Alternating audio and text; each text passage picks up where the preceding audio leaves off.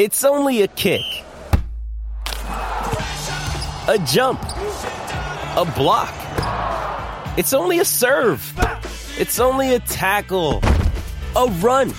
It's only for the fans. After all, it's only pressure. You got this. Adidas. Another day is here, and you're ready for it. What to wear? Check. Breakfast, lunch, and dinner? Check. Planning for what's next and how to save for it? That's where Bank of America can help. For your financial to-dos, Bank of America has experts ready to help get you closer to your goals. Get started at one of our local financial centers or 24-7 in our mobile banking app. Find a location near you at bankofamerica.com slash talk to us. What would you like the power to do? Mobile banking requires downloading the app and is only available for select devices. Message and data rates may apply. Bank of America and a member FDIC. The Natural Hat Trick, hosted by Luke Lapinski and Craig Morgan. Welcome into episode 271 of the Natural Hat Trick podcast alongside Craig Morgan. Daddy Hattie. I'm Luke Lapinski. We've got uh, got some got a lot to talk about here today, Craig. Let's start with uh, your new look closet, which has nothing in it. Yeah, I'm, I'm, I'm renovating the uh, the podcast closet. Okay. I've got What is, that, what is that behind you, by the way? That looks like a print of boom boxes. I can't. That's an it's an original Picasso, and um, yeah, it's in there. I, it's it's actually masking the uh, Van Gogh that's behind it. I, I just I didn't have room for both of them in the frame, so. Hmm. Um, yeah, you- where to fit them in the house with all the other things you have. obviously, yeah, it's like an art gallery. Um, Craig's gonna be talking to Michael Russo later on as we preview this upcoming two game series between the Coyotes and the Minnesota Wild. Craig, the only team the Coyotes haven't seen, and honestly, maybe the most important team the Coyotes will see this season, and they're going to see them five times in the next seven games. Yeah, I am really curious um, to hear what Russo has to say about them. Obviously, covers them very closely, but I, I kind of think uh, expectations have been altered on the Wild a little bit because of the play of their young players. Uh, they, they're really uh, taking this to another level, and the Minnesota Wild are no longer a dull team to watch. Luke, they, I think they're pretty legit. I don't know if these, you know, the young kids can sustain it in a condensed schedule. This is this is new to a lot of them, and that's a storyline to watch. But we'll get Russo's thoughts. This really is the team. I mean, we, we saw the Coyotes. We're recording this on Thursday. They just beat LA last night, and that's probably the other team. I mean, realistically, coming into the season, I think everybody was willing to acknowledge the Colorado, Vegas, and probably St. Louis are making the playoffs out of this division, and likely San Jose and Anaheim are not. So, and I think most people would have put LA in that group too, and they probably should still be in that bottom group. The the general thought was Coyotes and Wild. Uh, one of them makes it, one of them doesn't. LA, with all due respect to them, they have sort of wedged their way into this conversation, but I still think it'll be Arizona or Minnesota getting that last spot. We will see. Yeah, like uh, I think there are some concerns with LA in that they're they're being carried by their older guys. It's not like the younger guys are showing anything. Can, the, can those older guys sustain it? I mean, this is this is a really tough schedule to sustain that. And even if they do, does that make you happy about the future of the LA Kings when it's Dustin Brown and Anze Kopitar and Jonathan Quick and Drew Doughty that are leading you there? You know these guys aren't going to be around in a couple years, so you- you'd like to see some of your younger players stepping up. And, and Vilardi has a little bit, and a couple of those guys aren't even here yet. But I don't, I don't know that I'd get too excited if I were LA. And I think it's probably uh, better for the Kings that they not make it. Yeah, Vilardi really is the one, the one of the uh, of the youngsters that stepped up and is making an impact. As far, I mean, Kopitar might be around forever. That's the only thing I would take issue with. He might still be playing in 35 years and be really good. But yeah, they uh, the Coyote that was a that was a win the Coyotes really had to have last night because you can't go winless in three games against LA. They would have dropped pretty far back, you know, relative within the division. Um, let's take a look. Let's. I want to start with the defense, Craig. We were talking about this in the press box the other day. And if you look at the Coyotes defense going forward, you know you have Oliver Ekman Larsson and Jacob Chychrun. I would assume Jordan Oesterle. Uh, I mean, he's uh, Oesterle's been really solid for what they're paying him, certainly. And I would assume Ilya Lyubushkin, who almost got his first goal the other night and had taken away like an hour after the game. Um, beyond that, though, it's kind of up in the air. And the reason that matters is because you got to decide if you're keeping these guys or trading them even at the deadline.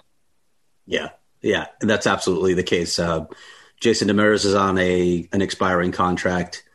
Nicholas Hjalmarsson's on an expiring contract, and Alex Goligoski's on an expiring contract. I don't, I don't honestly expect any of those guys to be back next year. But when you talked about what the Coyotes have, assuming they re-sign Oesterle and Lyubushkin, which I think they will make an attempt to do, you've got the left side locked up. You've got Jacob Chychrun, Oliver Ekman-Larsson, and Jordan Oesterle for the left side, and you've got your bottom pair right-handed defenseman in Ilya Lyubushkin. And let's let's be honest, that's where he should be. He's probably a number six or a number seven defenseman in this league you need right-handed defensemen really badly for your your top two pairs, and you don't have them right now. And I know Victor Soderstrom's sitting down there in Tucson, but right now he's struggling even to adapt to the AHL.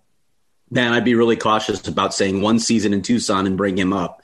I might give him a couple years to bake down there uh, and, and not be afraid of doing that. So when you're looking at things that you need to do in the off season, it's not easy to find right-handed defensemen, as we know, especially guys that go in your top four. But that's got to be a priority for the Coyotes. And I think at least one of those guys has got to bring a physical presence because I know Lyubushkin does it, but he's probably not a guy you want there out there in enough minutes to make enough impact in that area. You need another presence like that, I think, on your blue line. That's a good point that I think is kind of being overlooked. It's not like the Coyotes are likely to run Chychrun and OEL out there together as a defensive pairing, as your top defensive pairing next year. I don't I don't think Rick Tocchet wants to do that.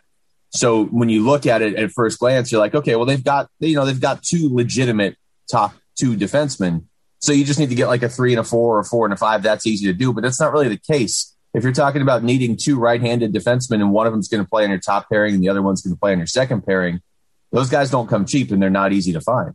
Dougie Hamilton's out there. Um, you know, he I don't know what what's going to happen with contract negotiations, but yeah, the right-handed defensemen are really tough to find. So I'm really curious to see how they're going to play that. I know it's really important to Rick Tocchet to have those right left splits. He's talked about it a lot, and you can see the impact of it, particularly on the breakout. When a guy has to receive a pass on his backhand and then flip it over to his forehand, that extra split second either allows the opponent to get on you and pressure the puck, or if they're caught down low, they can get back above their guys. So it makes it harder to, you know, create chances off the rush through the neutral zone because more guys are back defending.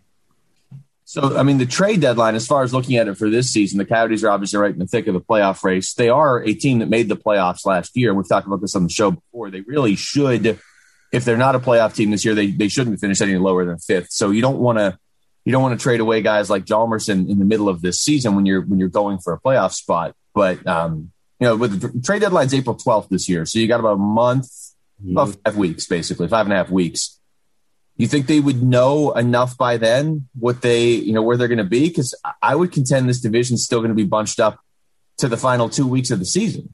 It may be, but I, look, they play Minnesota five times and Colorado five more times uh, in the month of March alone. So I think they're going to have a really good sense of of which direction they're taking by the trade deadline. I think Bill will know by, by then. And look, I even even then, I still think he's going to try and make a couple moves we don't know what's going to happen with the draft if we're going to have one yet. I still think we are going to have one, and he'd, like to acquire more draft picks. So I think a couple guys at least will be on the move, and I'm actually going to talk about all of this, like well, a bunch of the stuff we already talked about in in a neutral zone coming on Friday as well. Nice, and of course that'll be on AZ Coyotes Insider. That's like I'm, I'm the only one who steps up and, and plugs the name of the uh, of the website. Greg. uh, I appreciate that. You should talk to that other guy though the other guy in this podcast is not doing a good job of promoting. No, he he didn't do a good job of promoting when he was here. He's doing a great job of promoting himself. Um, actually, he's not doing a good job of that either. the uh, the next we mentioned the next seven games, five of them against Minnesota. The Colorado games, for now, I'm fine if they just don't play Colorado for a while. I know they play them a lot coming up, but man, Colorado is just they're such a good team, but they're just such a bad matchup for the Coyotes on top of being a good team. Yep. Yeah, and that's the thing too. I like when, people came, fans came out of that series. They're like, "Yeah, this guy is definitely falling. This is not a playoff team." And and you, you understand, like, wow, they they just can't compete against this team. So if they see them in the playoffs, yeah, forget about it. But it's not like the Coyotes match up like that against the other teams in the division. So you know, grain of salt. Take a step back. They just beat LA in LA. It's okay. They are, yes, they are still in contention for the playoffs. And and there are other reasons to think that as well. We were talking about the Blues earlier, and I know they've won three straight, but take a look at St. Louis's schedule, Luke. They have played Colorado twice, Vegas once, and Minnesota zero times. Their entire schedule has been against the Coyotes and the California teams. So there's a lot of balancing out to do with St. Louis's schedule, and it's going to be condensed. Yeah, that, that is remarkable. I mean, they really have. They've just played San Jose and Anaheim and LA and San Jose and over and over and over again, and the Coyotes obviously for seven straight. But that went well for the Coyotes, and that's mm-hmm. that's the thing. Is like you look at the Colorado games. You don't have to finish ahead of Colorado to make the playoffs, and you.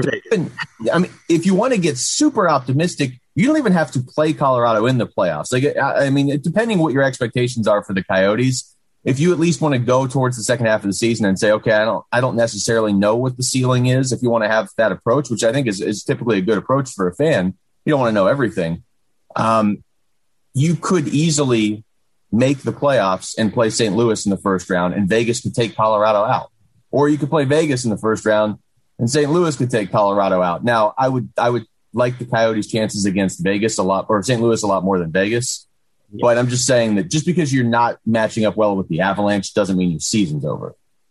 But you do need to finish ahead of Minnesota to make the playoffs, which is why the next week and a half is huge. Well, maybe if if St. Louis is for real, I'm I'm still not convinced that St. Louis is for real. I've seen some troubling signs with that team, and again, their schedule so far has been a it, it's probably been the easiest schedule in the division. And that's going to change. So the fact that the Coyotes already have an edge on the Blues and they have one more game against them at Gila River Arena, you know, if they win that season series and St. Louis has to play that brutal schedule, maybe the Blues are the team that could miss. I'm I'm not convinced that they're yet there yet. I know they've had slow starts. I know they won the cup in 2019, but there's some troubling signs with that team. Craig, they didn't just win the cup in 2019. They were in last place in the entire league in January. The point that I made when I, when you know when I was saying, yeah, I'm not convinced yet. I said, I understand they've had slow starts before. um, okay, well let's let's go even bigger picture with this. Then you could make a case the next two weeks, and I hear what you're saying about St. Louis, but you can make a case the next two weeks really define your season, and certainly the next month is going to define your season because there's only a little over two months left. How pivotal is this for Rick Tocchet I mean, I would contend that each year he's been here, the Coyotes have noticeably improved. If they do that again this year, I don't know why you would make a change. These guys seem to respond really well to Rick Tocchet, especially that that young group of like fourth and fifth year players. Yeah, and that's the group that matters, right? Because the, the other guys are going to be gone. Um, this is a hard read for me. Um, you know, my my my experience covering this league tells me that GMs generally want their own guys. So I'm filing that one away. And so it would not surprise me at all if Bill Armstrong decided he wanted someone else. On the flip side, I think these two guys are like minded in the way they want to build an organization. So in many ways, they're on the same page. They see eye to eye. And, and I think Rick likes a lot of what Bill is doing and thinking regarding this organization. Both have said they don't even want to worry about the contract right now. They're content just letting it play out. They'll talk about that later. So where this goes, I don't know. But what what's really driving me crazy, and I know you're of the same mind on this one.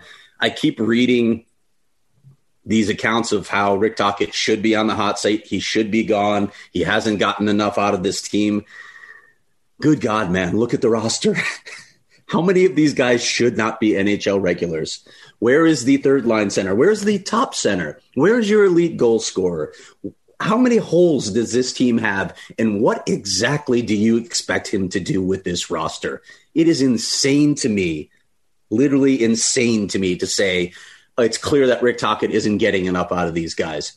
That to me, Luke, is just really bad analysis.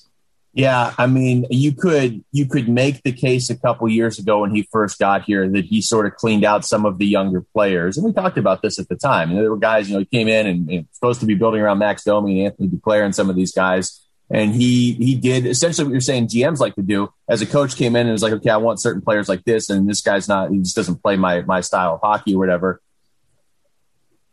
But that hasn't been the case lately. I mean, he is this this group with Dvorak and Keller and now Schmaltz. I mean, since they traded for him a couple years ago, and and certainly Chychrun and uh, and Lawson Crouse hasn't scored this year. I mean, he's been close. They're they're going to need some offense from him. But up until this year, most of those guys have developed really well under Rick Tocchet. And to your point, that's the group that matters.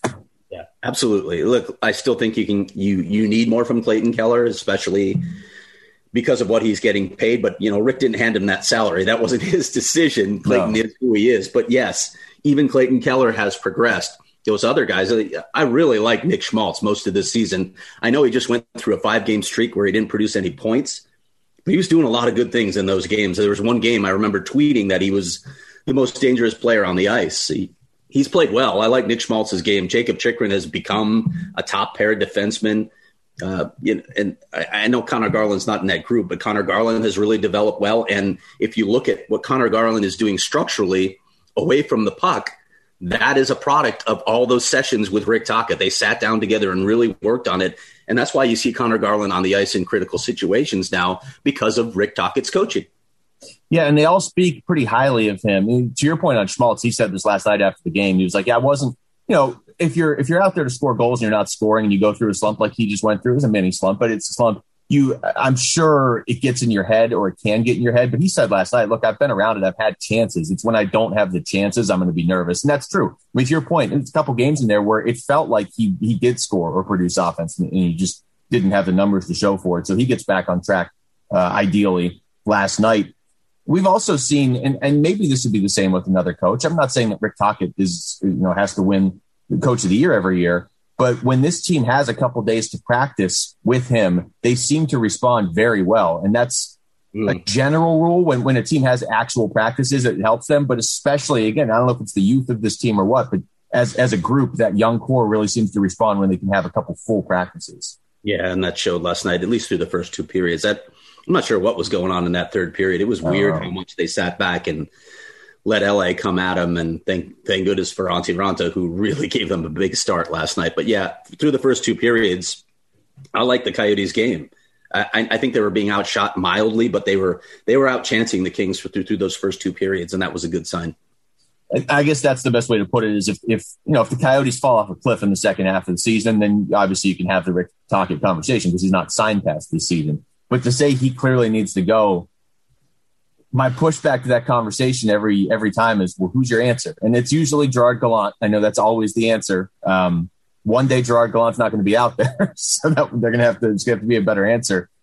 I'm not saying Rick Tocchet's a perfect coach, but I just when you improve year over year, and to your point, Craig, you still don't have that true number one center. You've got great goaltending, but I um, I really want to see what Tocchet and Bill Armstrong can do together because to your point, they they think the game the same way. Mm-hmm. That wasn't the case before this year with what Rick Tocchet had, and sometimes you could see it on the ice. Yeah. By the way, they haven't even gotten great goaltending this season. They've gotten good goaltending. They haven't gotten great goaltending. They're giving a lot a lot more up than they were last season, which is a concern. But when you look at the personnel that they gave up, you, you sort of understand it and a little bit of the style that they want to play. They're pushing the pace. They're probably going to give up some more chances, but they haven't been as tight defensively this year, and yet here they are. They're still in the race. How big do you think that performance was by Antti Raanta last night? Because prior to that, he had one really good game against St. Louis. And other than that, he's been kind of uneven this year. And of course, I mean, we've talked about this on the show a lot in the past. Typically, when he's out there, he's really good. The concern is, can you rely on him to be out there? If he's not performing at like an A level, and you can't depend on him being out there. I mean, you got back to back against Minnesota coming up this weekend. I think it was big that he showed up and basically won that game against LA. Absolutely. I, think it was big for him too. I mean, yeah, it's it's important for the confidence of the team in front of him. You don't want to see your goalie struggling because that changes the way a team plays. But yeah, he's going to have to play probably Saturday. I think Darcy Kuemper is probably going to play the other game in this series. Um, Raanta just needed this for his own confidence, and he talked about it last night. My my first question to him was, you know, it, sometimes it takes goalies a while to work into a game, but it looked like you were locked in, and he was having none of that analysis. He's like, ah, not really he said he didn't feel good in the first period at all, and he called that save on Kopitar just luck. I mean, just hit his glove and dropped into his pad. And okay, okay, maybe that's what it takes sometimes to make a save like that. And he said by the by the time the first period was over, he did feel like he was dialed into the game. But I mean, forty saves, Luke. he made 40 saves and there were some there were some tough saves that he made last night i know he's a bit of, of a perfectionist and if you've talked to Antti a bit, you know how much of a critic he is of his own game. It's almost like he's never satisfied with his own play, but he was really good, and that that is something they need to see from him. That uh, that save on Kopitar, it, Kopitar's reaction said it all, right? I mean, Kopitar has seen it all and done it all in the NHL. He's won a couple of cups. He's been a big driving force behind them. He had a look on his face like, "What? How, how did, seriously? How did he stop that?" Literally mouthed the words, "Oh my god!" Yeah, because he got all of it. He put it where he wanted to, and and Raanta was somehow there. You know, Raanta says, "Well, it just went right into my glove," and then you know you were there. Yeah. You were there. Your glove was in position. That's half the battle. He literally had to move from post to post on a one timer, and he got there. Huge save on Drew Doughty in the closing minute of the game yes. to deserve the win. That one was not luck. Uh, we'll talk about a couple prospects here before we kind of go around the NHL, and we'll get some of these uh, listener questions too. Barrett Hayton, Jan Jenik. Can you just kind of give us an update on how you're feeling about those two? Barrett Hayton uh, is struggling a bit down in Tucson, um, and yeah. I don't know. You know, I don't know how much last season messed up Barrett Hayton. I I do wonder about that. That was a in the end, it was a mostly a wasted year of development for him, and I don't know what it did to his head. They need to just let him leave him alone for a while down there. He's got to remain there for the entire season. Hopefully, Tucson doesn't have any games canceled, and he gets a good amount of games. And, and like I said with Soderstrom, Luke, man, don't be afraid if, if it, it requires even one more year. Don't be afraid to do it. Make sure you get this right. He is an important piece. On the flip side, Jan Jenik has looked pretty good so far. I still don't know what his timeline is either. I'd be surprised if he were with the club last year, but if he continues to progress, maybe. But I'm going to have actually, I'm going to have something on him in that neutral zone too that I think is going to be a bit of a surprise to some people. So I'm just going to tease it like that and not say anymore. Okay. All right. Um, that fair? That's very cryptic. yes. Yes, it is. Jenik is one of those guys. I mean, a third round pick in 2018, and obviously with Conor Garland's doing where they drafted him, you have to have guys like that. And for the longest time, the Coyotes, all the talk was like, "Oh, we can't. You know, you're not keeping your first round guys. Or you're not getting the number one overall pick." We, they weren't hitting on guys in the third, fourth rounds either that are making impact. I mean, if Jenik can come in here and be an impact player next year, doesn't have to be the extent that Conor Garland is, although that would be nice. But when you have a couple guys like that, that lays a, a, much stronger foundation than what they've had over the last decade in a lot of ways, because those are guys that in theory should be around for a while and you should be able to develop them yourself. And, uh, and, you know, Bill Armstrong has a track record of being able to, to your point, they don't rush Barrett Hayton up or they don't rush Victor Soderstrom up. They let them develop in the AHL until they're completely ready. So, you know, I know a lot of people are will pile on Chayka at this point for what he did. And you and I talked about this the day it happened. So did Jamie. It was one of the few things we all agreed on. We thought they gave Keller too much and, and too long before he had really proven himself. My only fear now is is if that makes it harder to re-sign a guy like Garland. I sincerely hope it doesn't. But you at least understand what the logic was of I want to get Dvorak signed. I want to get Chychrun signed. I want to get Schmaltz after they traded for him. I didn't draft him, they traded for him. I want to get Keller. You want to, you want to, if you're going to draft this core, you want to make sure you sign them all too. So sometimes you have to overpay. I think in some ways the Coyotes are in a good spot. They got a lot of things. I mean, obviously the draft issues coming up and, and, you know, there's a lot of questions on the blue line, like we talked about, but they do have their core. Yeah. And, and, and listen, yeah, the Keller, Keller contract, I think we can all agree was a bit of a reach. But are you feeling okay about Jacob Chychrun's contract? Yeah. Are you feeling okay about Christian Dvorak's contract? Are you even feeling okay about Nick Schmaltz's contract? I am. Yeah. So all the all the criticism that he took for those moves, I don't know. I, I, think those might end up being some pretty good moves. I mean, when you look at the money Jacob Chychrun is signed to and Christian Dvorak is signed to, I got no problem at all with those contracts.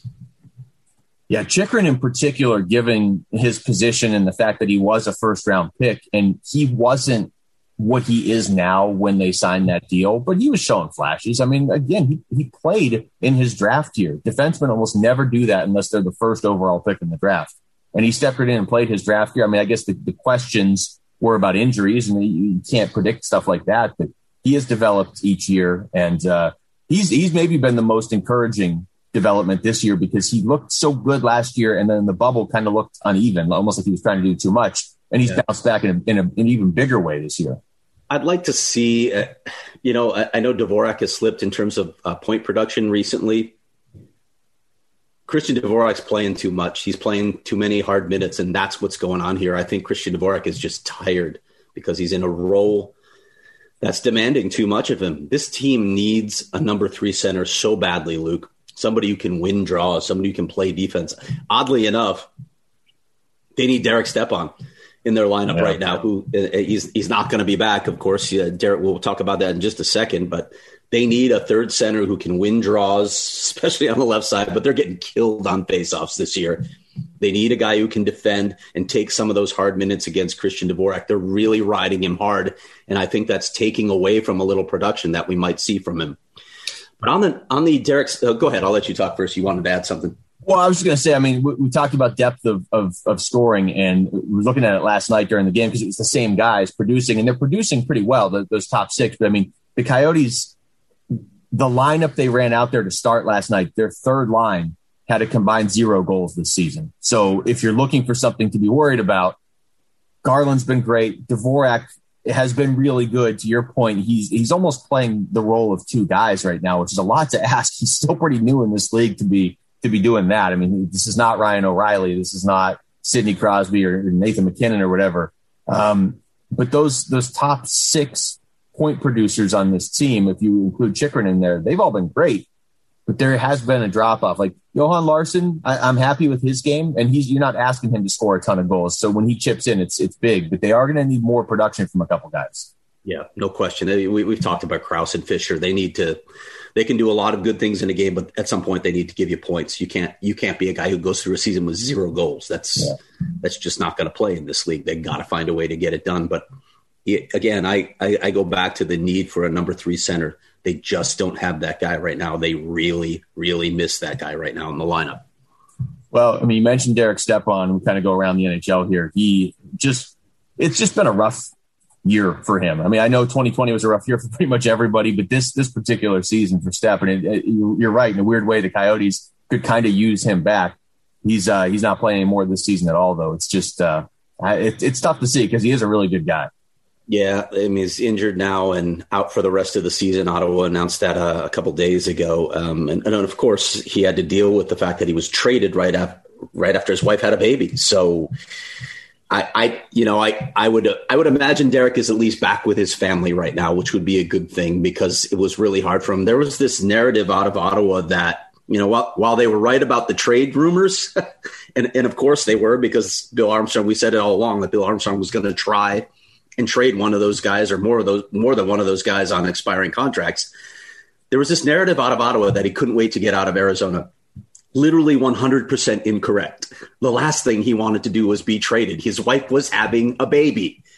Yeah, I want to get out because my wife's having a baby. I just want to abandon her and abandon the family. No, he did not want to leave. So at least if there's something good that can come out of this, Derek Stepan can be with his family again, which is which is cool in these times. Yeah, I mean, it, it's one thing to be traded. It's another thing to be traded in the middle of a pandemic when your wife just had a kid and you get traded to a team in another country. I mean, that that's that's a lot. And look, with all due respect to Ottawa, because Jamie's not here to trash random cities in the NHL. You know, when you're getting traded to Ottawa this season, you're probably not looking at a playoff run. So on top of everything else, that's uh, that's that's it's one thing if you are a single guy and you're just you're getting traded to a new team, okay, whatever. But when you have all that extra stuff going on and you're going to a team that's probably going to finish last in their division, and it sure looks like they are, that's uh, that's rough. Sticking in that division, Craig, Sean Burke finally gets an expanded role. He gets it with the Montreal Canadiens. I do wonder if at some point he may have the very difficult job of saying, "Oh, maybe Jake Allen should be our starter over Carey Price," but that's not an issue right now. Yeah, I, am curious about this one too because we all know Sean Burke wanted to be a GM or at least an assistant GM in this league, and you know who knows if if Marc Bergevin Bergevin sticks around beyond this season, maybe there's a different role for Sean Burke. But I found it interesting that he went back to his roots to goaltending. Um, he clearly did great things as a coach here. He was instrumental for Ilya Bryzgalov, for Mike Smith. He, he, he was a really good goalie coach. There's there's just no denying that. Dubnyk too. Yeah, Devin Dubnyk too, absolutely, and then we can name other guys too that he that he tutored as well that were backups here. Um, what I wonder about Sean Burke in this role, you know, we've we've seen where this uh, this newfangled goaltending department has gone for several teams, and there's a lot of cutting edge stuff to this, whether it's analytics or or methods or analysis. I don't know how versed Sean Burke is in that stuff. I, I, honestly don't know the answer to that question one way or the other. But when you look at guys like uh, like Brian Daccord here locally, who who clearly is on that edge, that avant garde edge of goaltending, you wonder if Burke is going to bring that same thing to Montreal because I think that's where this whole department thing is going, and it's it's long overdue that teams start paying more attention to such a critical position. Now, I know there's only one guy on the ice, and you can only have a couple in your organization, but if you have a continuous pipeline, that means you can keep walking away from these guys, or you know you have other solutions coming in the system. Um, it's just amazing to me how little attention has been paid to the position for so long. So to have a a goaltending mind like Sean Burke's in the organization is is really going to help, I think, in some respects. That, that's a real interesting point because when you look at the most pivotal positions in sports, I mean, obviously quarterback, starting pitcher, although starting pitcher only pitches once every five games. Um, I mean, I guess point guard in basketball, but goalie in hockey is is right there. I mean, you could make a case goalie's right there behind quarterback as as the second most important position in sports. In the sense that if you don't have good goaltending, you're not winning anything. I mean, that's just I don't care how good the team is in front of you, you're not winning.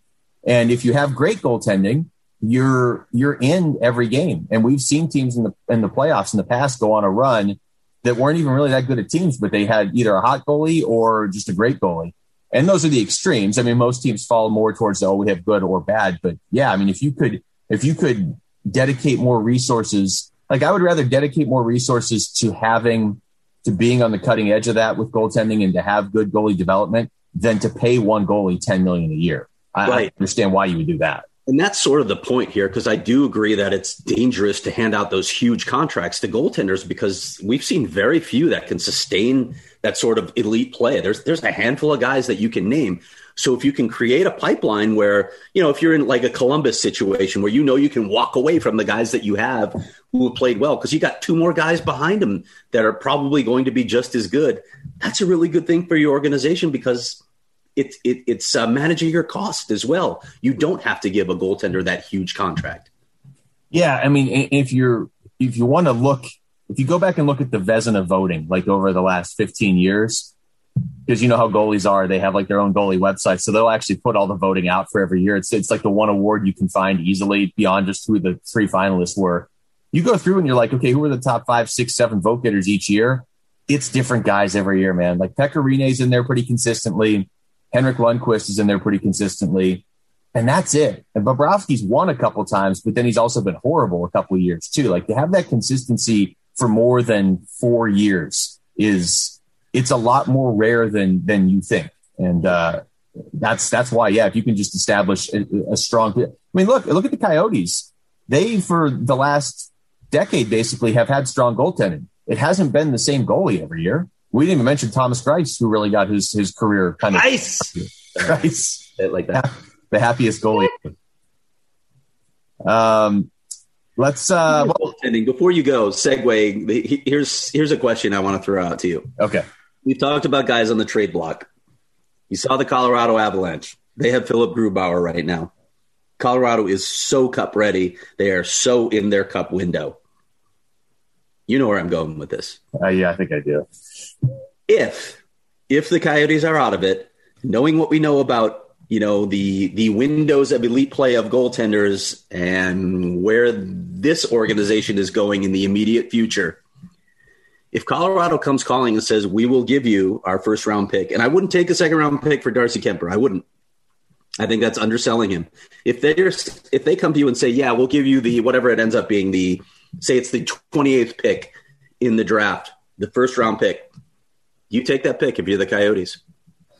Do I get Grubauer back? Do I get do I get something?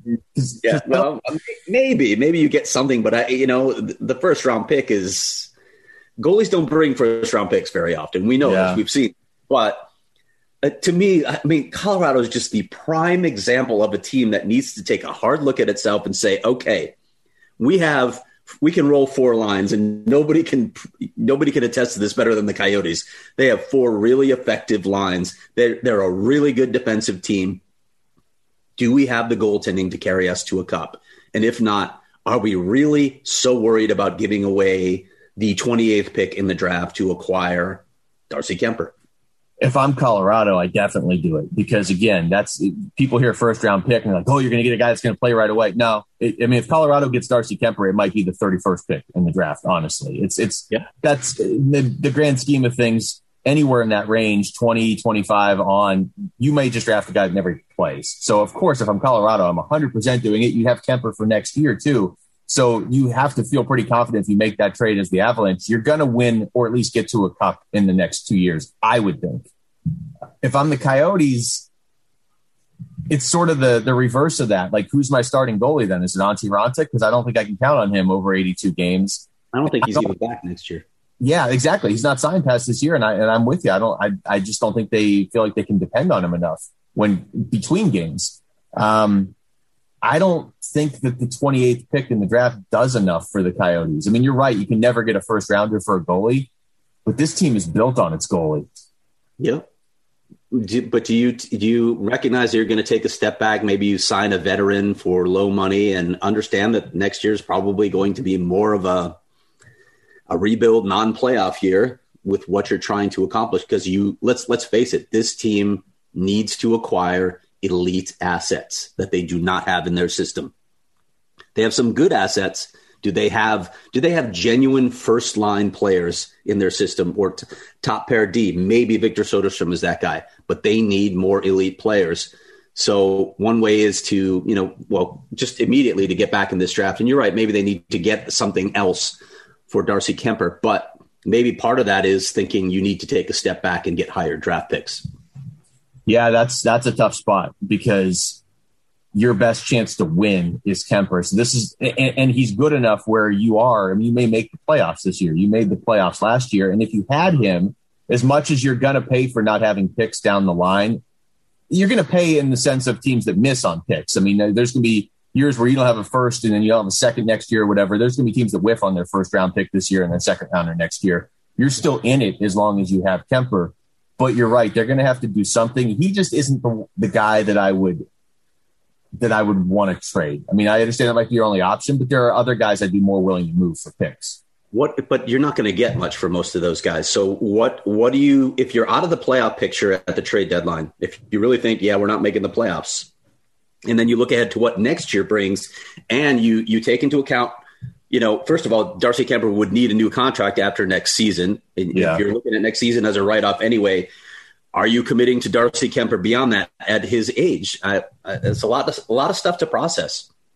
Yeah, I mean, I guess the, the the wrinkle in there that you did say the first time, and I wasn't, I didn't totally factor it in. If you're out of it this year at the trade deadline, and Colorado comes calling with a with the first round pick, you got to take a long, hard look at it.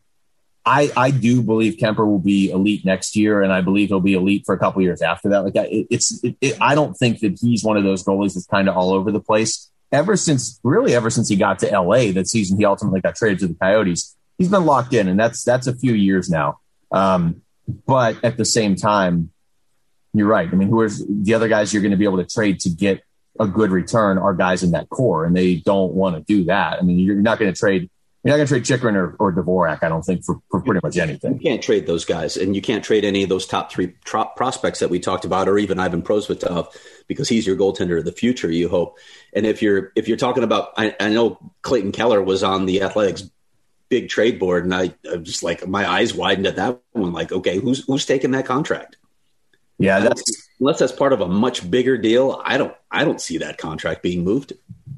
I think when you sign a guy like that, and I, I don't, I mean, he's he hasn't been a bad player, so I, I hesitate to use the word stuck with, but but you are you're stuck with him because if you're if you're going to move a guy that he's producing fine, but not for that much money. I mean, again, go out and look at the players in this league that have less of a cap hit than him. It's, it's staggering.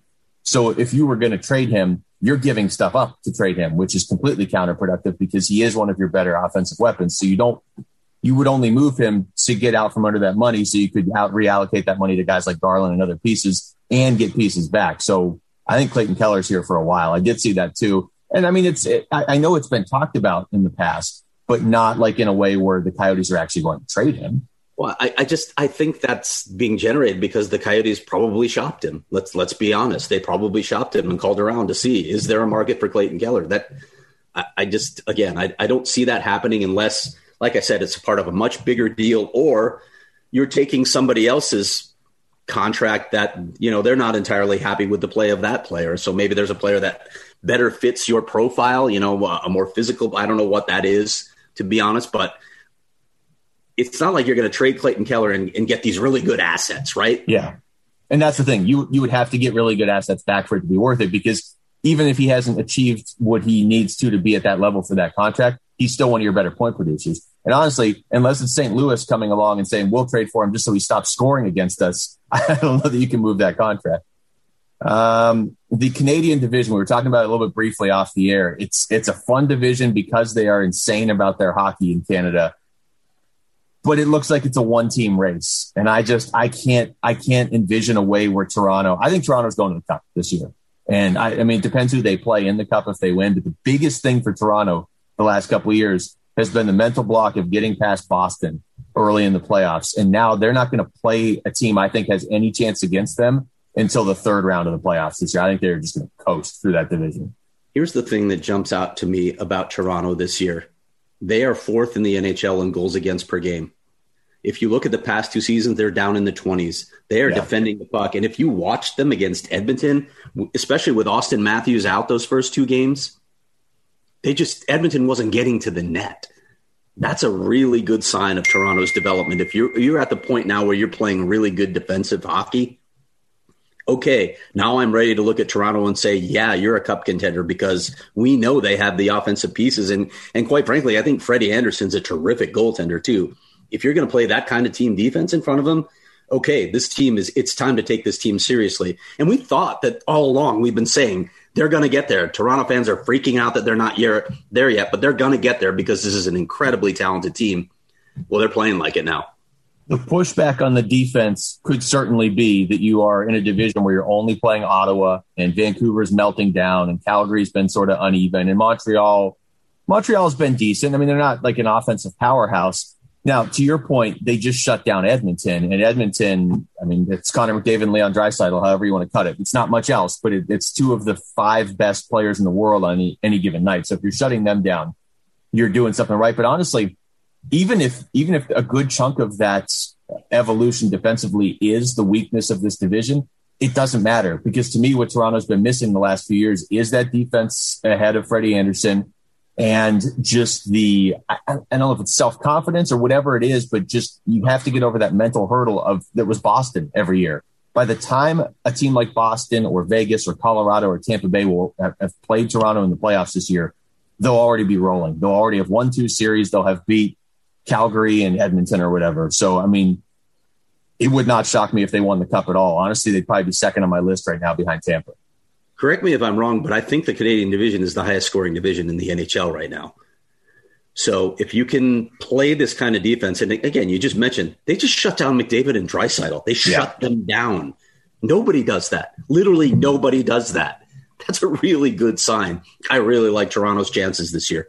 Well, and I mean, if if somebody said to you, you can't have Toronto in this division, so who's who's going to make the final four? I, I, don't care so much about the regular season. I mean, Toronto's going to win the division in the regular season. I can't even pick another team. Maybe Winnipeg, yeah, I, I, that, and that's the other thing. You and I were talking about this. They, they are they are scoring a lot in this division, so the fact that Toronto's defending well is is a good sign. But I look at this division, I don't think it's that good. I don't think it's that good as Toronto. Yeah, it's. Uh, I still think Montreal is overachieving. Yes. And, they, and they're slipping. They may end up sliding right out of it. I think they will when it's all said and done. But yeah, yeah even the teams like, you know, Edmonton and Calgary are, are good teams, but they're they're not great teams. They're not cup contenders. And, you know, Winnipeg with all their losses, they still have some terrific players, but I, I don't see it there either. I, I almost feel bad that Jamie's not here as much this season because Vancouver is nonlinear progression personified. And we talked about it so much last season about how they were probably overachieving a little bit, and their their fan base and their media just thinks they're going to win the cup every year. And I'm pretty sure they've never won the cup. In fact, I know it. They might finish behind Ottawa this year, Craig. like, yeah, they're. I mean, they're they're they're two games away from the halfway point of the season, Luke, and they have a 385 winning percentage. They are not a good team. Let's just go ahead and say it. Vancouver is not a good team. I did not think they would be this bad. And that's, I have to admit, I didn't think they'd be this bad, especially after coming off a playoff run where they look pretty good. Whew. But teams have clearly scouted them. They've mm-hmm. scouted certain players in particular that we've talked about quite a bit. Vancouver can't defend. They can't defend. They're a terrible defensive team. Well, and it's a slippery slope in this division too, because when you start losing and you have expectations and you're a Canadian team and you're losing to Toronto and Edmonton and Calgary, it just you can see, I mean, they're not as bad as Ottawa, but they are three points ahead of Ottawa and they've played an additional game over Ottawa. Like it, it's not inconceivable that Vancouver finishes last place in this division. They shouldn't be that bad. I do think some of that is just you start losing and the pressure mounts in that division.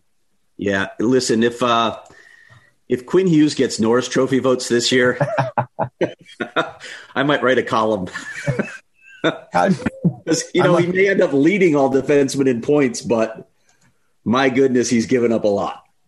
Let's play this game right now. Where do you think he finishes in voting? I ah. think he'll finish top five. Uh, yeah, I do too. I do too, and it's crazy. He's a, look at. I hate plus minus as a stat, but there there are plenty of underlying stats that show how bad he's been defensively too. But he's a minus fifteen. That's a problem. that's that's a big issue. It's a really big issue. We just talked about it with Toronto. This is not that good of a division. So I understand when you're out there against Toronto, you're going to be out there for some opposing goals, and probably when you're facing McDavid and Draisaitl, you're going to give up some opposing goals. Who else? You know what I mean? Like it's not you're not you're not playing against Tampa and Boston and Vegas and Colorado every night. Um, yeah, that's that has been an interesting turn. It, it, it's it's overcorrected. I, I feel like this year. Um, before we hit listener questions, over half the league now is going to either they already are allowing some fans or they plan on allowing some fans soon. I know Pittsburgh had some in for the first time on I think it was Tuesday uh, when they played Philadelphia. Where do you how do you feel about this and specifically with the Canadian division beyond this year? Because Canada, I mean, you're talking about two very different countries right now. Yeah, and, and, I mean, you saw Biden's tweet that he uh, he expects all adults to be vaccinated by the end of May, which is which is fantastic. It's yeah. it's nice to see that kind of leadership, and that's that's that's obviously putting the U.S. in a different situation. I'd like to like tap the brakes until we get there, to be honest, so that we don't have another big outbreak. But it's really encouraging to see that the U.S. is headed in that direction. Canada is not. Canada has yeah. been really slow with its rollout, so there is concern that not only is Canada not going to be ready for fans this season, but it's going to extend into next season with how long it's going to take for the vaccine rollout. So, what does that do to a variety of issues? What does it do to revenue? Because a couple of those Canadian teams bring in a lot of money for the for the league. What does it do to you know competitive balance? What does it do to realignment, Luke? Are we at the point where we can just say, "Hey, you know what? Let's just go ahead and keep that Canadian division because, well, you can see what's going on here. Yeah, I mean they might have to. It's that that would be brutal if if the Canadian teams of all teams couldn't have fans at the games into next season. Now, first of all, I'll just say I'm with you because it is early March. If we can just hold out for two months and everybody's vaccinated, what's the rush now? Yeah, I mean, if you had told me 12 months ago, hey, you've got to wait till May of 2021, I'd have been like, okay, that's a long time. But now we're two months away with all the sacrifices everybody has made. I'd rather not have any like weird like mutations or whatever. Let's just go like two more months. Yeah, let's not be the Czech Republic. Yeah, let's just. They're waiting, waiting for their fourth wave now. Yeah, no, no, thanks. Let's just for this close. Let's let's do it right. But I mean, with Canada, it, it's you know, I'm not up there. I don't I don't know about their leadership and how everything's being handled, but it's if if they're going to be on such a different level next September and October, I don't see how you're going to mix them back in with all the, now a lot can change, right? I mean, if, if the US if the US really does have every adult who wants to be vaccinated by the end of May vaccinated, then maybe Canada can start making some progress by August or whatever or September. But if things are the way they are right now, I don't I how would there not be a Canadian division next season? Yeah, I don't know. It's that's that's definitely something to watch. Did we talk about the uh, playoff odds models already? We no, we didn't. Here? Yeah, I, I, just wanted to bring that up really quickly because if you go to Money Puck, the Sharks have better playoff odds than the Coyotes. And I know guys will say, "Well, it's the model. It's what the model shows." My answer to Money Puck is get another model because the Sharks are abjectly horrible. They're one of the worst defensive teams in the league. They're maybe only worse than Ottawa or maybe Vancouver. The Sharks are not a playoff team. They do not deserve better odds. So your your model is wrong. Your model is terrible. Um, you know, I've, I've looked at others like the Athletic has four teams ahead of the Coyotes, but it's the four teams you would expect to be ahead of the Coyotes. There's no way you can put the San Jose Sharks ahead of the Coyotes in terms of playoff chances. Yeah, I mean, if I obviously can't build one of these models, so I'm not going to sit there and be like, "Oh, you, you, guys don't know what you're doing." But I would say this: if I'm building a model, I would kind of on one hand, I would want it to maybe show some stuff that people didn't think of. Like I wouldn't just want to go through and rank the divisions as they are and be like, hey, look, my model told us nothing. But you do need to take a step back at the end and be like, wait a minute, this is like building a car and like, hey, by the way, there's no engine and the whole thing's upside down. Well, But it that's how we built it. Exactly. And San that's the Jose's- same thing. Like I have, I see the the athletics model has St. Louis with 82% odds of making the playoffs. They played the California teams. They haven't played anybody else. How do we get there? Well, here, this is how you get there by calling San Jose a playoff contender, and then and then you say, "Hey, St. Louis keeps beating San Jose; they must be good." Yeah, that's uh, we're dating on that. Anyway, we can get to uh, listener questions now. Yeah. Before we get to your uh, your interview with uh, with Russo, let's look at some of these interview questions. Um, and this might be a good one for for Russo, but I'll throw it out now. James writes in for everyone. Does the scratching of Parise on uh, on March third mean anything more than the line change that they were upset about? Could they be wanting to move on from him? Well, I mean, I'll let I'll let Mike answer this more definitively, but I think they've been wanting to move on from Zach Parise for a while. But with that contract, they ain't moving on from Zach Parise. Yeah, I mean that's nobody that's taken that contract. that that's the thing. Um, oh, here we go. Nonlinear donut ball delivery. I first of all, let me just shout out this account because it's a terrific account. it is, and like when you look at the description of the account, um, well, I don't know about this uh, this com this com- comments about my uh, my Dachshund and Child Protective Services. They're obviously very healthy. We all saw them less than two years ago, but uh, but but the whole bio is about our show, so I'm a big fan. Which was the best Van Halen lineup with David Lee Roth or with Sammy Hagar? This is this is an easy answer for me, and uh, I'm curious to hear what you have to say because if you answer wrong, um, this may be the end of our partnership here. It's David Lee Roth. I mean, Sammy Hagar, it's fine. It's not like I hate Van Hagar, but now David David Lee Roth brought a style to that team, and and their best songs, by the way, um, that that Sammy Hagar couldn't do. Yeah, um, it's interesting going back and looking at some of their songs. Like there are some ones that that Sammy Hagar did that I do like, but the majority of their hits are with with David Lee Roth. Like the more the majority of songs that you hear and you're like, oh, it's Van Halen. You know, because I was never like a big Van Halen fan, but there are certain songs where like, oh, it's that's those are almost all David Lee Roth. So, What's your favorite Van Halen song? um, I don't know that I really have one. I mean, they play they play Running with the Devil before all the ASU games. Yeah. like in the stadium. So that one has like a specific. Um, uh, I mean, that has that has the good feelings of college football with fans. That has those connotations tied to it. The good memory is uh, attached to that. Remember college football when you could go to games? Yeah, Um, cool. what's yours? Dance the Night Away. Great song. Yeah, I could see that. I could see you just dancing the night away to that song. I, I actually don't, but I Oh. do love the song. Okay. Um, oh yeah, and then Mike jumps in. If anyone says Sammy, they're wrong. So No, he's he's right. Oh boy, Cam. Cam Cam writes in uh, worst place to live, Winnipeg or Minnesota. I mean, that's just mean. That's uh, Well, it's also clearly Winnipeg, so yeah, I know. That's why I give an answer. I've never actually been to Minnesota, but they have, Minneapolis is a cool city. Yeah, and they have a Really cool city. they have a rink with eight sheets of ice, don't they? Is it, I, I I mean, don't, eight. I don't, I don't remember the exact amount, but yes. And you would It's expect at, it's at least eight. It might be more than eight. So I'm 100% in. Just because the Wild have bored us to tears over the last five years is not, we're not impugning your state or your city or your hockey there. It's just Minnesota Wild hockey until this year has been brutal. This year, not so much. Yeah, apparently, you just needed uh, Kirill Kaprizov. Yeah. Um, yeah. And and by the way, uh, didn't didn't uh, Minneapolis give us Prince too? yes. Yes. What did- What did Winnipeg give us? Um, Yeah, keep thinking on that as we move on to the next question. I'll, I'll get you something by episode 272. They gave us a lot of grief when the Coyotes were in bankruptcy. I can tell you that. Ruth. Uh, Coaches Jack, JJ Watt's a hockey fan. Maybe we can get him on the Natty Hattie. All right. And he tagged JJ Watt, so I would expect a call soon. Yeah. Um, look, he's from Wisconsin. Of course, he's got to be a hockey fan. A lot of these are wild questions. I'm a Raven. a Blackhawk fan, by the way. I, wa- I wanted to get that out there. Is he really a Blackhawk fan? Yeah, yeah, he grew up a Black Blackhawk fan. We need to have him come on. Shaw, Wisconsin. We need to have him come on the show and ring the bell when we talk about Stan Bowman. Awesome. Um, it's I'm a Raven. Caw, caw. You read that reluctantly. Yeah, because I'm convinced they put that at the end of their name just to make me sound like an idiot. Do the Coyotes break the illustrious record for most too many men penalties in a season? Uh, awkward moment. Uh, can I say something on this though? Yeah. It, like when, when you reach this stage, okay, at this point, it's probably incumbent on the coaches to say next too many men on the ice penalty draws a fine. Somebody's getting fined. But this is not on the coaches.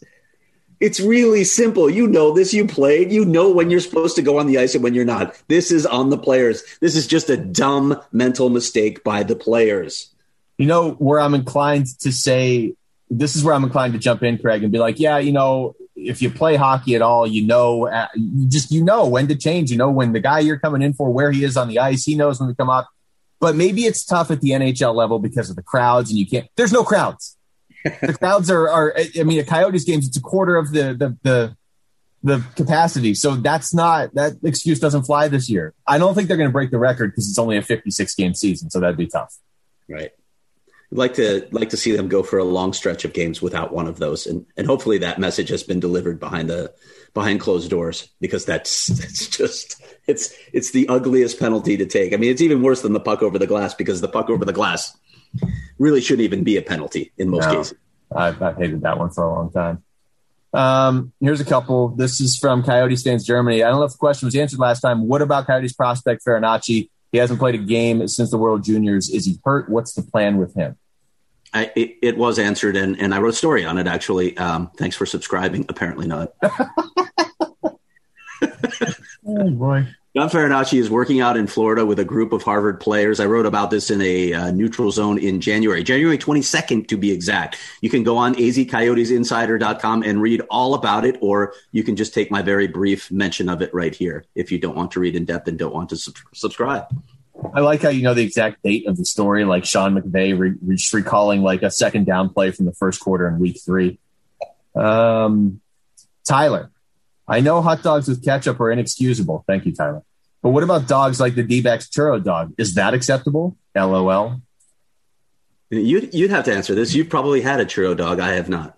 Um, I they had me sample a bunch of their food before the season a couple years ago. I don't remember if I had the churro. Yeah, a churro dog? I think trying to think if I had that. Um, churros are always acceptable. Let's start there. So anything with a churro is fine. And I would say almost any like crazy concoction a baseball team comes up with. Baseball teams have a little more leeway with me because I feel like baseball somehow invented the hot dog, even though that's not really true. But we're going to say it is true for the purposes of this podcast. Anything is more acceptable than ketchup on a hot dog. So if you want to tell me like, hey, the Chicago Cubs are putting ice cream on their hot dogs, I'll give it a shot. It's better than ketchup on a hot dog. Oh, so wait, is the churro dog a dessert? That's I'm trying to remember if the churro dog is is on a churro bun or if it's actually a churro. Yeah, dog. I'm looking at it. It looks like it's a Long John chocolate glazed. If, if this is the right thing, if I'm not looking at an incorrect image, Long John chocolate glazed donut with a cinnamon churro, three scoops of frozen yogurt, caramel and chocolate sauce, and whipped cream, which all sounds great to me.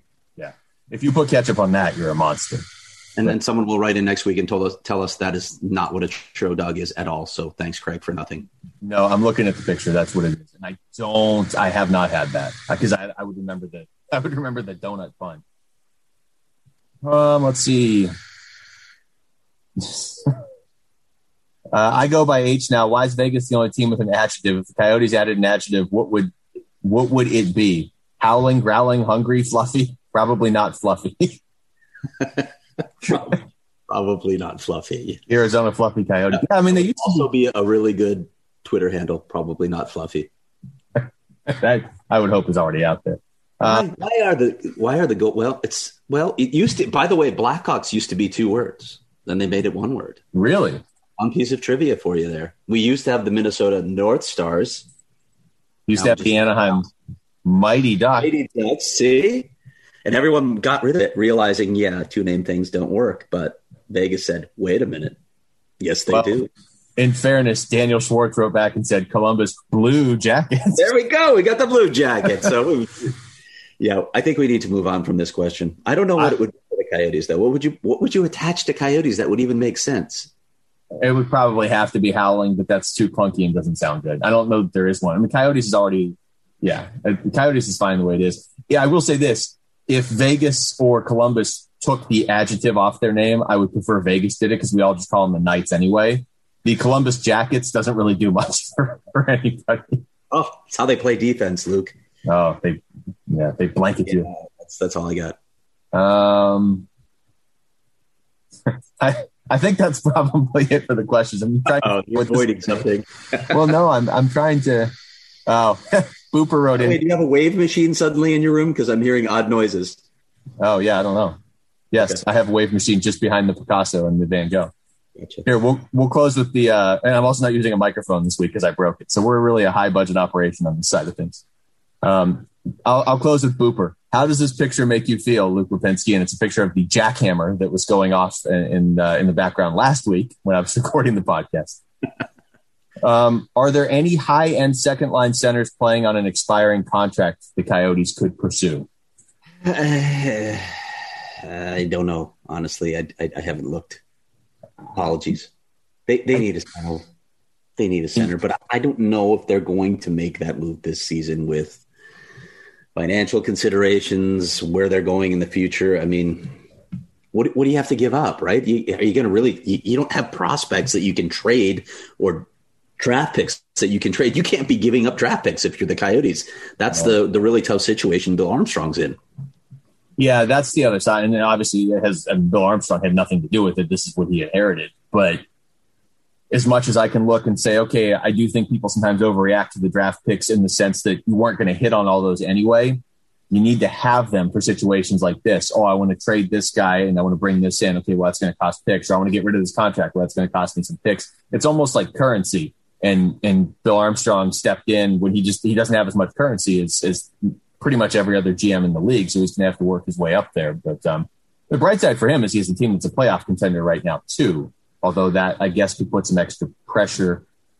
I just don't think the Coyotes are going to feel pressure internally in the front office to go all in right now because, like you said, they don't have they don't have future chips to push in to the middle of the table. What do you do if you get to April 12th and they're sort of in the situation they are right now, or maybe you're a couple points back of a playoff spot. You've you've you've played uh, Colorado pretty much as much as you're going to play them at that point. You're going to have a, a more favorable schedule, and yet you're not in a playoff spot. Man, that's a that's a really tough spot to be in. Yeah, that's probably that's probably the spot Bill Armstrong doesn't want to be in, right? Like you don't want to miss the playoffs, but if you're going to miss the playoffs, you'd like to know a little bit before the trade deadline so you can start formulating some trades. I think the Coyotes are going to be right in the spot when the trade deadline rolls around. I still think this is a playoff team, but I, I do want a closer look at Minnesota, which we're going to get. Um, because I think that's really going to dictate a lot of the Coyotes' future is how they do against the Minnesota Wild in the next week and a half. But uh, if you're right there, it'd be really tough to trade Kuemper at that point. But I think it's tough because if somebody comes along and says, "Hey, we'll offer you this for Goligoski or something," if you start trading away any of the pieces you're using now, then why would you hold on to Kuemper? So I would be inclined to just sort of stand pat at that point and see what I could do in the off season. But you don't have that bonus of it's worth making the playoffs because you know fans and you get that extra revenue and that's meaningful. Like you don't, you'll get some fans, but you can't count on anything beyond that right now. Yeah. What would you do? I, I, honestly don't know. It would be a brutal situation to be in. And and when when you talk about guys that could bring some sort of return, you're probably talking about Alex Goligoski and uh, Antti Raanta if he, you know, if he he can play a good stretch here and play like he's playing. Those are probably the two guys that are going to bring some kind of return at this point. So eh, there's not a lot there, first of all. So there's not a lot that you can do at the trade deadline. You've already moved Derek Stepan. Um, I don't think Niklas Hjalmarsson's going to waive his no move. Uh, so, you know, what do you do? You're not going to get anything for Jason Demers at this point, are you? He hasn't even been in the lineup. So, yeah, I mean, there's an argument to be made to say stand pat, but then if you can get something decent for Raanta or Goligoski so that you can help your future, which is clearly what's important, don't you need to do that? Don't you need to look past this season, even if it's a little unfair to the players who are, you know, battling to stay in a playoff spot? Well, and I think Raanta, Raanta specifically, yeah. I mean, I, I, am not going to go out there and be like, hey, we got rid of Raanta for a fifth round pick in the middle of the season. Like, okay, well, what's the point? But if, if I'm going to get something that I, I think is valuable, if I'm if I'm in first place, no. If I'm right on the border of being a playoff team, at that point, I'm fine with Adin Hill as my backup. At that point, I mean, I'm probably going to ride Kuemper for the last month anyway, as much as I can. And, and you know, when they ask Hill to step in, he's been okay. Like you're not going to say Adin Hill's going to carry us to the playoffs at this point in his career, but I'm fine with him as the backup if you can get something. I'm just thinking more. I, I wouldn't want to trade Kuemper. That's a tough message to send not only to the fans, but yeah, to the guys in the room. The thing though with the Coyotes is they're not. I'm trying to think of a team that would be a good example. They're not a team where it's like if we don't win now, it's all falling apart. Your core is here for a while, as we talked about earlier. Yeah, yeah. And but if you're going to trade Raanta, you have to get like a second or third round pick for him, right? Yeah, yeah, I, I would. Yeah, I mean, maybe you can get him to Colorado for their second round pick. That's like the 55th pick in the draft or whatever, probably. So sure. maybe then you have three second round picks. Yeah, yeah, that's yeah. I mean, stockpiling. All right, uh, I'm going to step aside so Craig can do this potentially award-winning interview with Michael Russo. All right, Luke. Here's Craig with Michael Russo of the Athletic to preview this weekend's series with the Wild. Uh, Mike, let me just ask you a few things about Minnesota. One of these things I already asked you, actually, um, but I, I'd like you to speak on this for a little bit. It seems like the Wild's expectations have been altered a bit, and I'm, I'm wondering if you can talk about that, specifically what the young guys have brought to, to in fact, alter those expectations. Yeah, it's a great question. I mean, I, I don't think anybody really expected that they would have such uh, impact by some of the rookies on this team. I think everybody hoped that Kirill Kaprizov would have a seamless transition to the NHL. So far, it's been uh, pretty good, uh, leading all rookies in points, and and he's only going to continue to get better. So that transition has been really good. But you know, nobody expected Kaapo Kähkönen to even be on the team. Craig, uh, you know, he was supposed to start in the minors or on the taxi squad. Alex Stalock and Cam Talbot were supposed to be their tal- their tandem. But then Alex Stalock uh, misses the start of the season because of unfortunate um, uh, heart condition that that he sustained as complications from having uh, COVID nineteen. And so they put their rookie on the team, and again, they didn't expect that they would play him a lot. But then Cam Talbot gets hurt in the home opener, and then he uh, becomes one of 15 Wild players that got COVID 19 during their outbreak. So Cat Kähkönen has stepped in, and, and Coyotes fans will see him tonight. Um, he's eight and four. He's five and one on the road. Uh, 930 something save percentage on the road, a 181 goals against average on the road. So he's been really good. And then Nico Sturm has stepped in and been really solid, mostly in a fourth line role for them. So you're right. I mean, they've had a much better start to the season. I think a lot of us anticipated, and um, now it's put uh, Bill Guerin in a decision where if they keep this up, they'll have to decide in the trade deadline how to react to it. Because if you look at their roster, they have a lot of guys in the last year of their deal that could be quality rentals for somewhere else. And while I don't think the Wild are going to go out on a buying spree, uh, they may not be really quick to, to sell some of these guys unless the assets are really good. I want to ask you about the goaltending in just a minute, but you mentioned Kaprizov, and, and obviously everyone's aware of him now with what he's done early in the season. What jumps out at you about his game? Um, that he's unlike any wild player that normally puts on a wild uniform. I mean, he is. Uh, you know, I, I tweeted out last week. It's it's almost hard to believe that this, that somebody this talented is wearing a wild uniform. I mean, the Wild have perennially been a team that has picked about you know 10th to 20th in the draft, never gotten a top top upper echelon uh, prospect uh, at the top of the draft, and and um, here they get a fifth round pick in Kaprizov, and he just looks like he has the chance to be an absolute superstar.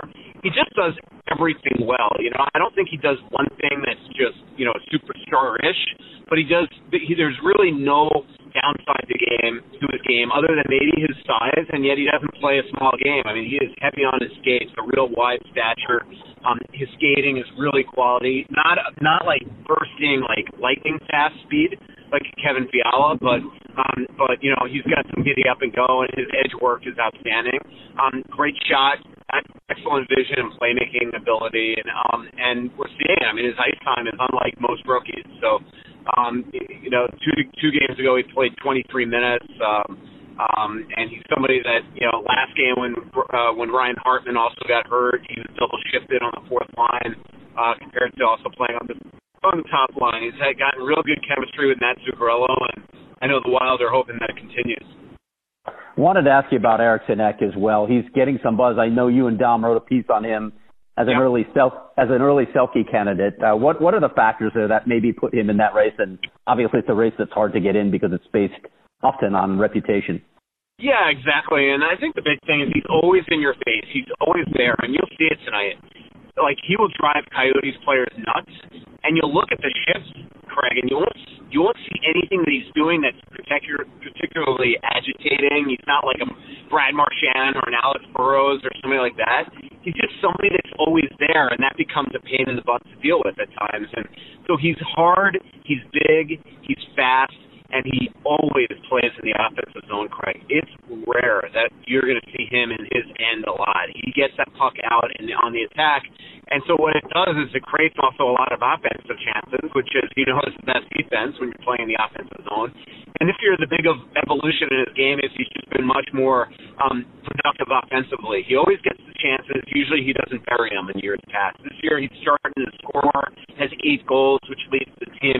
Um, you know, he still is one of those guys that sometimes is maddening though because he gets so many chances that you feel like uh, like he should have 20 goals by now. Like I'm telling you, he left five, six goals on the ice the other night in Vegas, which is the thing that usually aggravates me the most about watching him is that he's just one of those guys that you're like, how did he not score that? And it happens uh, too often with him.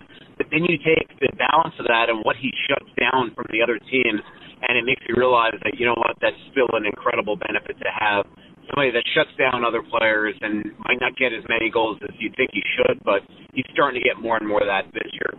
I want to get back to the goaltending. Uh, Devan Dubnyk obviously no longer there, struggled a bit. Um, is is the goaltending now for real? A lot of people when they look at the Wild think, oh, that's that's system goaltending. Guys will thrive behind that team. So, what's your take on that? I think it is bad. I think that they're getting the saves that they need to get, and when they don't get it, they usually lose. And we saw that the last couple nights in Vegas, where uh, Cam Talbot came in and gave up nine goals. I didn't think he was bad, but he gave up nine goals in two games, and will get the start tonight and probably Talbot on Saturday. But um, you know, it, it's just much much better. The best teams in the NHL, not just when Jacques Lemaire was here, but when Mike Yeo was here, when Boudreau was here, and now under Dean Evason. And unfortunately, Devan Dubnyk just uh, wasn't getting it done the last couple of years, and had one of the worst save percentages in the league. And for a team that had one of the you know least uh, allowed high danger chances in the league. He was one of the worst goalies in that position uh, in terms of save percentage. So Kahkonen and Talbot, for the most part, have stopped the pucks they should. Um, they still haven't won them any games, which I, I think at some point will happen. They're getting the goaltending that they need, and really up until the last two games, the Wild were you know third or fourth in the league in save percentage. Um, after Talbot's last couple, probably not anymore. But uh, but you know they're they're getting goaltending, which has been the big difference this year. And when they don't get it, they lose couple more quick things. I'll let you get to your wedding. Uh, Zach Parise, just a one game thing. Uh, yeah, he'll be back in the lineup against Arizona tonight. Um, Dean Evason said this morning that they had a really good talk today and that they're going to move forward. Um, you know, he was scratched. He's had a tough start to this year, but he was scratched the other night uh, because he played a minute 33 shift his last shift of the game, and they gave up the tying goal, and there were two or three times they skated by the bench, didn't make a line change, and he paid the piper for that. There was repercussions, and the thing what Dean Evason showed is that every player has the same standards. It doesn't matter if you have uh, a $98 million contract or you're a $750,000 player. So. Well, I, I think I lost you for a second there, Mike. But just asking you further about Zach. Um, I think Sorry, it looks like he's playing on the third line right now. Do you think that's maybe where he has to be at this point in his career? Uh, yeah, yeah, and he'll play with Fiala tonight and Bjugstad, so it's not your traditional third line. Um, but but I do think that the way that he's played this year looks like he's more of that type of player right now, Craig. And you know, I've got to think he'll be motivated tonight. Um, you know, he was not happy about being scratched the other night, and um, as you know, he's had some special special games in Arizona as well. So um, you know, I've got to think that he'll come out looking to kind of, uh, I don't even want to say redeem himself. I think he's going to want to show people uh, that he shouldn't have been scratched the other night. Last thing I want to ask you, the, the Wild, obviously a lot of teams have gone through some COVID issues this year. It's altered the schedule. How do you think they pulled through that thus far? And then when you look at the schedule ahead and how insanely condensed is it, or it is, uh, what are your expectations for them? Yeah, I think if they continue to get goaltending, they're, they're I believe, one of the top four teams in this division. So, um, you know, they've come out of the COVID unbelievable. I didn't think that they'd be this good coming out of it.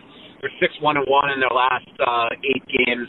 Um, excuse me, six two and one in their last uh, nine games uh, since coming out of the COVID break. Um, you know, I think that their outbreak scared the heck out of the league, Craig, and and the, a lot of the protocols that have been changed that has help this league thrive right now um, is due to the wild situation and some of the mistakes that the league made uh, with testing and with overall protocols. So, you know, now guys are getting tested every single day. They're catching these guys. They're getting them guys. They're they're stopping outbreaks before they can potentially happen. So, um, but to get to the expectations, I think that this team has a chance to make the playoffs. And uh, you know, and if they get goaltending and continue great play from guys like Kaprizov, you got their top six, I think that they could be a contender. I don't know about a true Stanley Cup contender, but I definitely think a contender. All right, Mike, we appreciate the time. Uh, we'll let you get to your wedding now, but I, I will fully expect some tweets from bizarre locations at that wedding today. You know, I will I will live tweet this guy's wedding. Trust me, I will do it uh, just out of just out of spite. So. All right, man. Great talking to you as always. Yep. See you, Craig. Take care. Thanks to Michael Russo of The Athletic for calling in with some insight on the team that's probably going to be the Coyotes' direct competition for a playoff spot. So we appreciate that time. All right, for Craig Morgan, I'm Luke Lapinski. Thanks for listening to the Natural Hat Trick Podcast.